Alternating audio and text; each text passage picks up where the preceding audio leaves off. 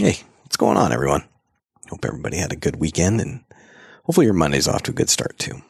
I spent my weekend back in my hometown of Marshalltown, Iowa. I was helping my brother move some things out of his shop and over to a new location. I worked out pretty good. I'm on the road down here for some work, so I was actually able to finally make it over to a place called the Flying Elbow there in Marshalltown.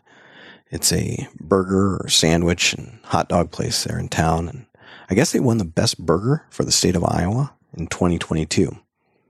If you ever find yourself in Marshalltown, Iowa, most people are going to tell you, oh, you have to try a Taylor's Maid-Rite or a Zeno's Pizza. And both are excellent choices, but add the Flying Elbow to your list too. They have a they have a burger there. I think it's called the um, the Jerry King burger is what I had. It's excellent, and they have some craft beer and, and oh, try their coleslaw.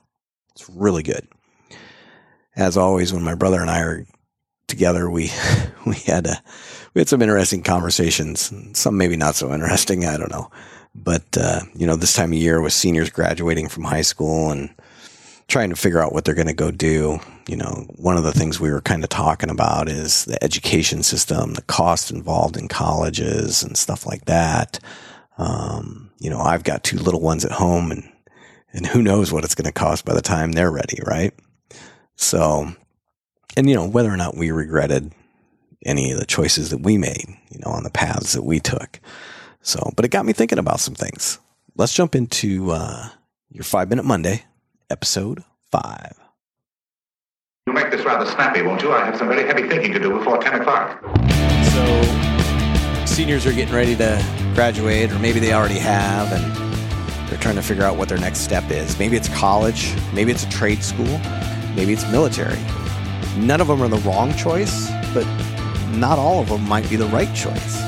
In 1944, Congress passed the Servicemen's Readjustment Act, also known as the GI Bill. Some people think that the push for everybody to go to college can be traced back to here. See, it's here that colleges are going to get their first taste of government cash. It would be in 1958 under the National Defense Education Act the federal cash would again be made available for those studying science, engineering, and education.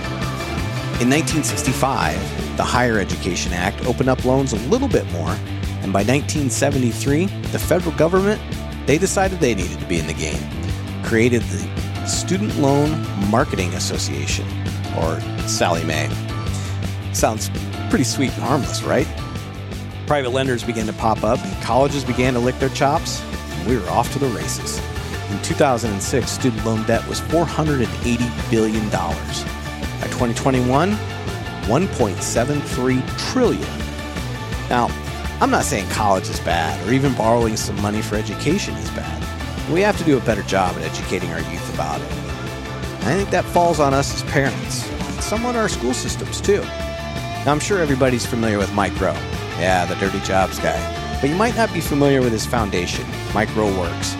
Head over to mikeroweworks.org and see what they're all about. They're doing amazing things on this front to educate people about the trades as an alternative to college.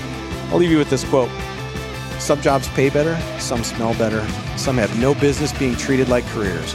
But work is never the enemy, regardless of wage, because somewhere between the job and the paycheck, there's a thing called opportunity. And that's what people need to pursue.